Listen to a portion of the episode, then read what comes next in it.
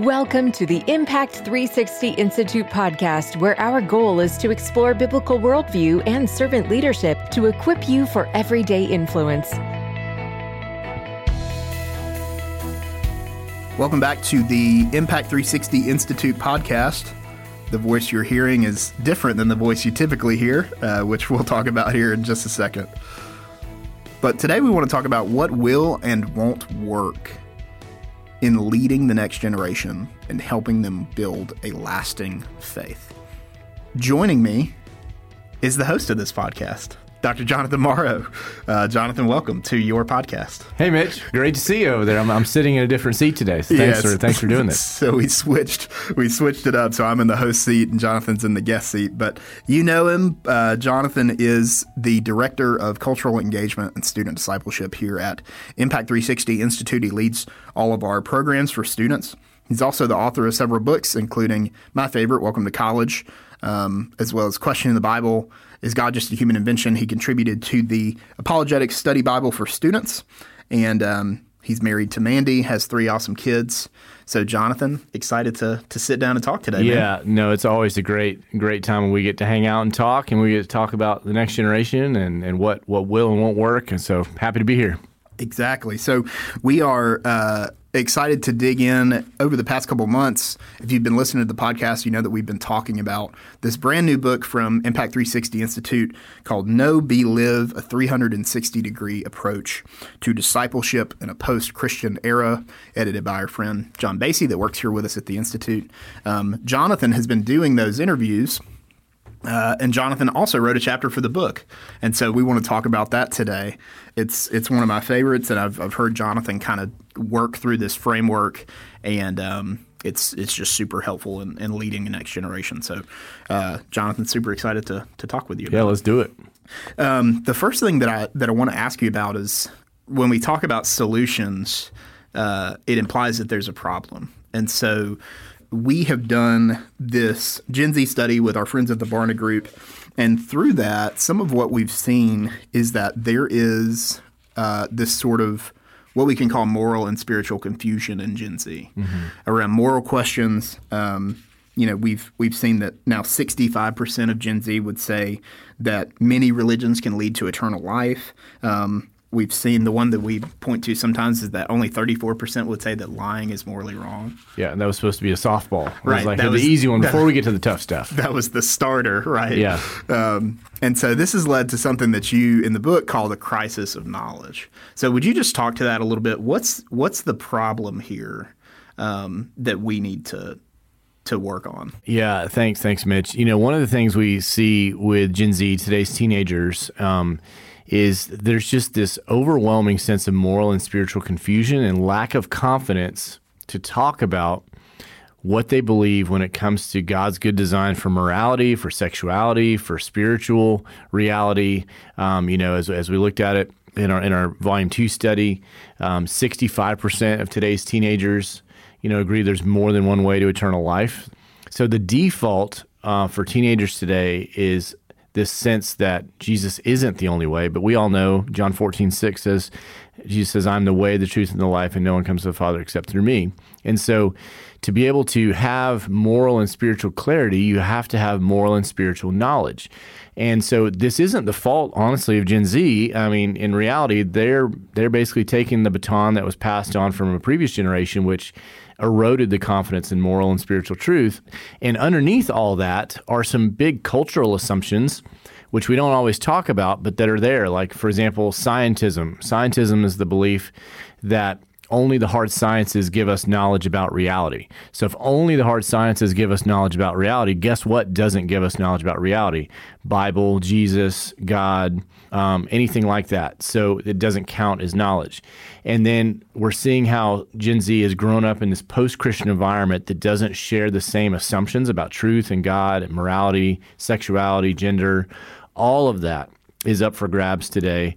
We live in a hyper personalization stage where um, Gen Z is basically used to curating all of their own playlists and everything else. Everything's micro targeted uh, to them. So, why wouldn't they be able to just personalize their own spiritual quest or their own moral understanding or own sexual identity or gender or anything like that? And so, in the midst of that, the reason why that's a problem is because knowledge is what authorizes you to act in the world. Knowledge is what gives you confidence. And Christianity is a knowledge tradition. And so, one of the first things we have to do is recognize that we've got a lot of ground to make up with this next generation. And, and quite frankly, all of us who are trying to lead, mentor, and disciple this next generation because we have to get Christianity back in the realm of reality, um, not just religion on a Sunday morning, if that. So it's become very personalized and privatized, and that's not good for anybody because it's basically added to the confusion that Gen Z is experiencing as they grow up post Christian. Right. That's right. One of those things that I've heard you say is that Gen Z needs less fragmentation and more integration, right? Yeah. There's yeah. sort of that, there's this brittle, um, you know, thinking is for school, feeling is for church kind of thing, and mm-hmm. they, they don't gel. And so that's that's something that we have to address. Absolutely. Well, and I I appreciate so much of what you said because I you know we get to work with high school and college students yep. at our at our programs here at, at Impact 360, and what we see is there's a desire for good things a lot of times. They want to do justice, they want to love their neighbor, that kind of thing. But there's so much spiritual and moral confusion that they don't know how to get there. And then when they try to, uh, a lot of times what when they want to do justice, they don't do justice, right. or they want to love their neighbor and they don't love their neighbor. Right.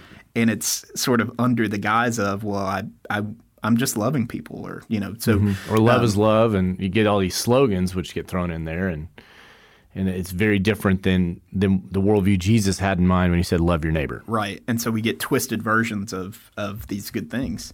Um, so yeah, and and you know another thing I've heard you say before, Jonathan, is you know every generation forever has had opportunities and challenges. Yep. And we want to focus on those opportunities while being aware of the challenges so that we can meet those things. And so that that crisis of knowledge is a challenge that we that we have to be aware of. And I want to talk to you about um, this kind of framework, the three R's that have really worked in in leading students. Um, but you mentioned one of them. Is there anything that we've done so far that has not worked. These sort of trends that we see yeah. where that that won't speak to that crisis of knowledge. Yeah, no, that's a great observation, Mitch, because, you know, anyone who works for the next generation, you know, the vast majority have great intentions and want to see good outcomes, but good intentions don't necessarily lead to good outcomes. And so, um, one of the things identified in that chapter in our Know Be Live book are three three approaches that don't work um, as as primary ways of forming the next generation or equipping confident followers of Jesus to live out their faith in the day to day life in high school and college and beyond. And the first thing is the strategy of entertainment. Entertainment, um, we live in an entertainment culture. I mean, Neil Postman wrote about this back in the 1980s, amusing ourselves to death. You know, we have endless entertainment options today, and there's nothing wrong with good, clean fun. I love working with students. I love Gen Z, um, and we shouldn't want to make people miserable for Jesus. That's not the point. But entertainment only strategies do not build a strong and confident faith. They don't build resilience, they don't build clarity. And what happens if we only build our ministries in our churches or and just make it fun only, then we end up kind of training them to encounter a world that they think is going to be kinder to them than it really is going to be. It's the world that's waiting on today's generation is not going to celebrate truth, goodness, beauty, God, any of those things. And so that's one of the main things we have to think about is is what are we preparing them for in that world? But secondly, you know, sin is fun for a season until the consequences catch up. And so a lot of times when we try to compete with the world on the entertainment fun category, we kind of lose that if that's the only one we're trying to fight in that battle because sin gives you what you think you want in the short term. Um, so entertainment, entertainment doesn't work. I'll tell you something else that doesn't work. And as a dad, I, I appreciate the intuition here. Um, as the father, especially of two daughters as well, is the overprotection yeah. um, idea. Sure. Now, there's part of me that wants to bubble wrap them and protect them all from everything bad that could possibly happen. And there's a completely legitimate and appropriate age specific sense of protection. Sure. But that can't be a winning strategy for your teenager if they if you never expose them to different ideas, if you never expose them to different challenging situations because without resistance there will be no growth. And without the opportunity to engage false ideas, it's hard to gain more clarity around what's true. And we want to build a strong and confident faith around what's true. So overprotection isn't going to work either. Right. And uh, and then lastly, one thing that's not going to work, which is kind of a kind of a mode of retreat, is kind of this blind faith approach. Um, and so to use a to use a football analogy, um, it's kind of like the quarterback is in the red jersey or the green jersey during spring practice. You can't hit them, so it's not live. And, and in many ways, what we've done when we protect Christianity with, oh, I just have faith about it, I just believe it, right? We've removed Christianity from the realm of reality. We're happy to critique other world religions and other worldviews. I guess they're in reality. Sure. But I just have my faith and I really want this to be true. And, and just to be clear, believing something doesn't make it true. Reality makes things true or false. Sincerity is not enough. And so it's really important that we take a biblical understanding that biblical faith is not blind faith. It's actually reasonable. We see this pattern in Jesus and Paul and Peter, um, Moses, Old Testament, New Testament. Faith and reason work together. And so those are some approaches that don't work. The uh, kind of the entertainment model, the overprotection model, and the retreat into a blind faith, personalized, faith. Right. And that's so helpful. And I, I think humbly, we have to look at our strategy and go, where where are these things kind of creeping in or where are these or even you know where am i overtly doing this stuff where it's not working and so um, you know our friend david kinnaman when we did the gen z report said are we is it possible that many churches are preparing students for a world that no longer exists mm-hmm. and that's something that we talked about you know some of those strategies are preparing students for a world that no longer exists yep and so we wanted we wanted to prepare students for the world that actually is. And I think this model that, that you outline in the chapter really does that, this three R's of, of worldview transformation. So, can you kind of take us through that? What does that look like in leading the next generation and kind of helping them build a lasting faith? Yeah, well, over the years, and as I just reflected on the research and reflected biblically and tried to just talk to people and talk to students, talk to parents, and talk to leaders, I wanted to find something that was hopefully sticky in terms of what we could approach in terms of how we can help shape the, the worldview of the next generation. And as we all know, if you work with students or you're a parent, you can't choose for your student or your kids as much as we want to. Um, so we can't choose, we can't control that, and we don't, we can't control what God is going to do. God is going to do what He's going to do in His providence. So, what are the things that we can influence? And that's what I like to call this three R's of worldview transformation and I'll go, I'll mention them briefly, and then I'll kind of go into each one. The first one is reasons. The second one is rhythms, and the third one is relationships. So, reasons, rhythms, and relationships. Those are things we can influence. So, reasons, why is that important? Students need to know what they believe and why they believe it. And they've inherited a culture that has told them that spiritual and moral knowledge don't exist. They've in, inherited a culture which relativizes everything in that regard, and has everything has now been reduced to power plays and alliances and kind of this tribalism of us versus them kind of mentality. So, for a student to grow a strong worldview, they must understand and have reasons for faith. Why is that important? Um, well, it's commanded, number one, in Scripture, that we're, we're always to set apart Christ as Lord in our hearts always being ready to, to give an answer for the hope that we have, yet do it with gentleness and respect. Right, 1 Peter three fifteen, and that's that's key. We're supposed to contend for the faith once and for all delivered for the saints, and that's Jude 3 mm-hmm. And so, what does that look like? It means there is a body of truth that is Christianity. So think of this as the grammar piece of learning like a language. Like whether or not you think it's true or not, Christianity is a certain kind of thing. Uh, Jesus is fully God and fully human the Trinity is a distinctive of the Christian worldview Father, Son, Holy Spirit. One what and three who's, right? One God, three persons. So there's things like that that go with Christianity. There's a what circle if you're kind of drawing that out mentally or on a page. Um, if you're driving, don't draw right now. But like when take a home, break. Yeah, yeah, make sure. But and draw another circle and put that in the why, and that's the, how do we know this is true? Right. And and we know this from both general and special revelation, meaning truth inside the Bible and then outside the Bible. And truth is what corresponds to reality. So they, they need to know that God exists, that truth exists. You've got um, truth is knowable, that relativism is not a good idea, that tolerance is not agreement with other people. Um, they need to know that they've got good reasons why Jesus rose from the dead and that you can trust the Bible. And they need reasons why God's way of understanding his good character and his commands actually are for human flourishing when it comes to gender and sexuality, for example. Uh, there's so much harm being done right now because people are living at cross grain with the way that God designed the world. And to be truly compassionate and loving, we need to encourage people in the direction of God's good design even in a fallen world where that gets messy and hard. But that's those are things that are part of that worldview, those reasons, and we've got to give students those reasons. Right. Absolutely. Absolutely. And that's you know that's a huge part of what we're what we're doing here. Um, mm-hmm. Um, and what I what we always tell students is don't be afraid to ask God your questions because those reasons are there.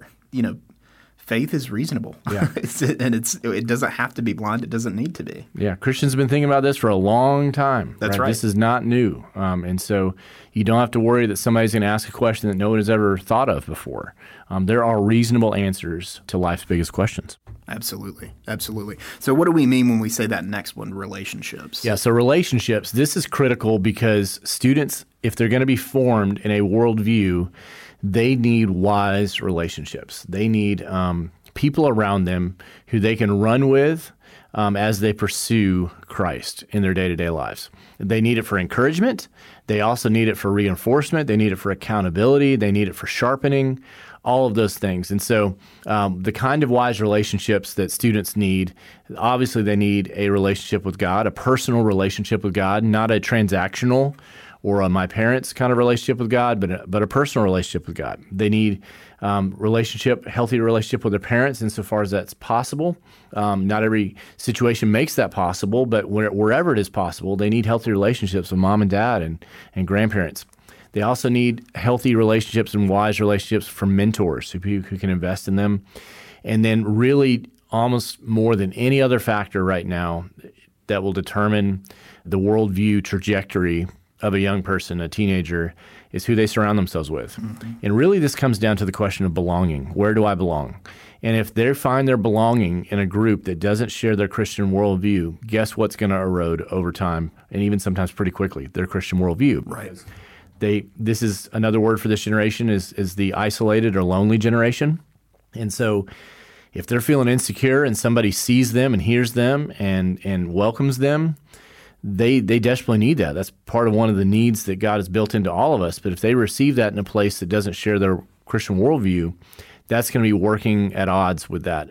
But what's so powerful is when you overlap those circles of the is Christianity true piece with the where do I belong piece. And if those come together with believers where they belong, man, that's that you've got you've got a strong tie going there. So they need wise relationships. Proverbs thirteen twenty he who walks with the wise becomes wise, but the companion of fools suffers harm. And so we need to help set the table for them to have wise relationships. Absolutely. And and you know what we see in students a lot of times is those when students have wise relationships that's catalytic. It's you know it's iron sharpening iron, mm-hmm. right? And so we see we see both parties grow, right?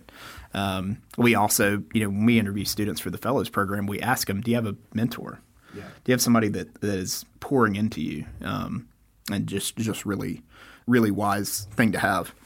And then finally, that that last piece, that last R is rhythms.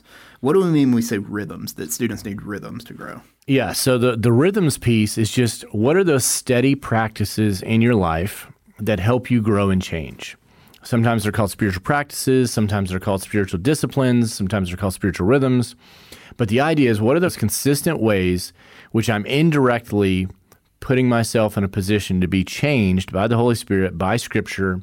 So, for example, solitude. Mm-hmm. You know, we as as loud and as busy as our culture is, um, as the saturation point continues to happen with digital devices and phones and everything else, we got to have solitude and silence and some reflection in there somewhere to be growing as as a disciple of Jesus. Otherwise, we're just being relentlessly conformed to the pattern of this world. Um, we got to have a time where we're being generous, or we're fasting, or we're giving, or we're in fellowship, or the confession, like we we confess our sins to one another. Not because we find forgiveness in the confessing it to one another, but, but there's something powerful that goes on Right. when I tell the truth about what I need forgiveness for to someone else and then receive that free gift from God in, in that forgiveness or the or the discipline of submission. That one is not popular, it never has been because sin is a thing and Right. since the garden we all want to be God. And so, you know, submission is important for all of us because we're not the ultimate authority. And we have to learn ways of practicing that, deferring to others, some of those kind of things like that. And so, what are those rhythms that you arrange your life around? That help in the process of being conformed to the image of your son. And one of the things that's so fun about that, Mitch, I know you mentioned we get to do this with all of our high school and college students with our summer experiences, our, our gap year, our fellows.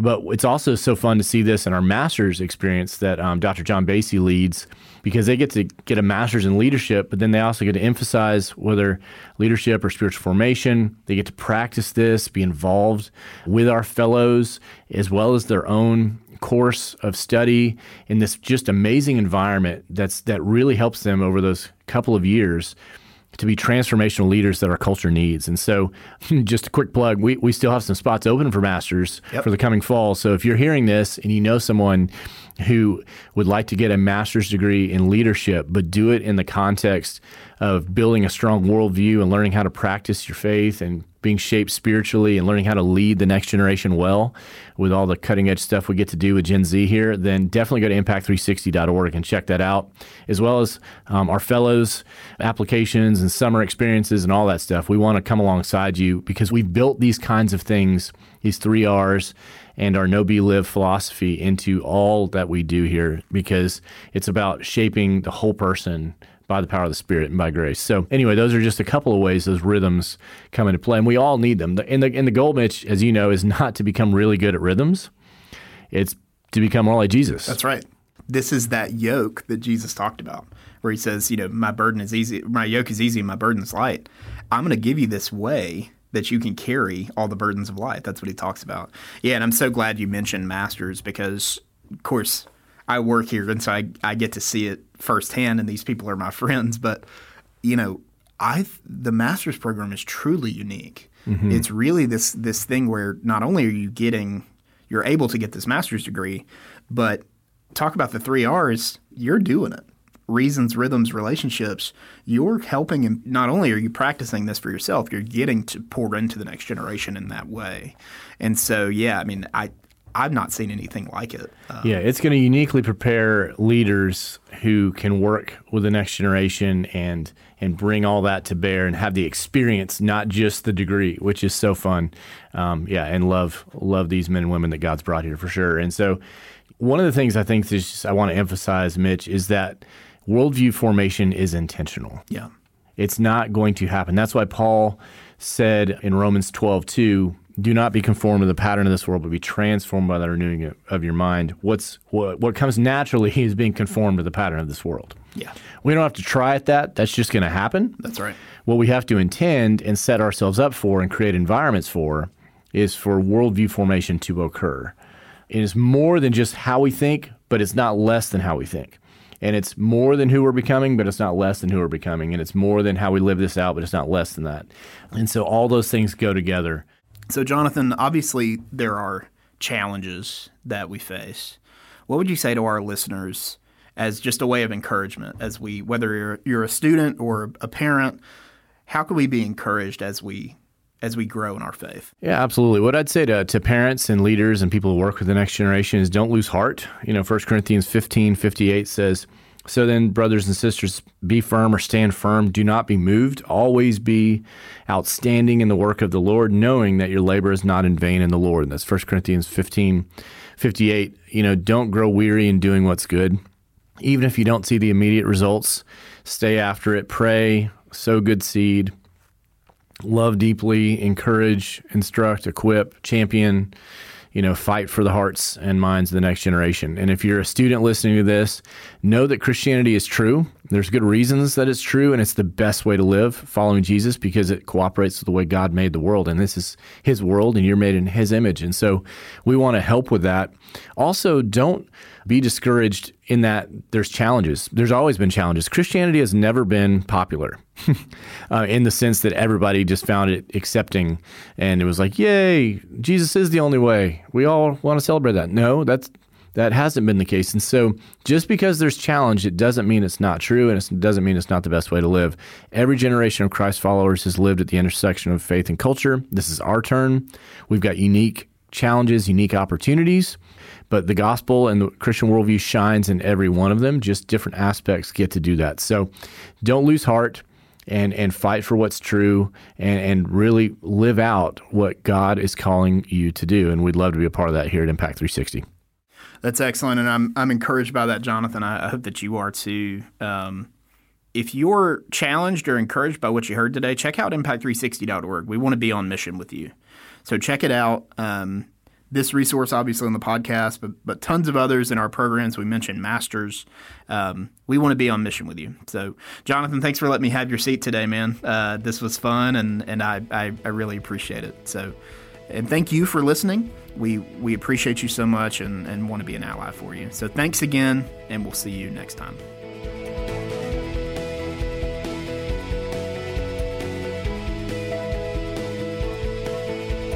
For more information about our on campus worldview and leadership experiences for students and our accessible online courses like Explore Truth and Explore the Resurrection, visit impact360.org. Impact 360 Institute. Know be, live.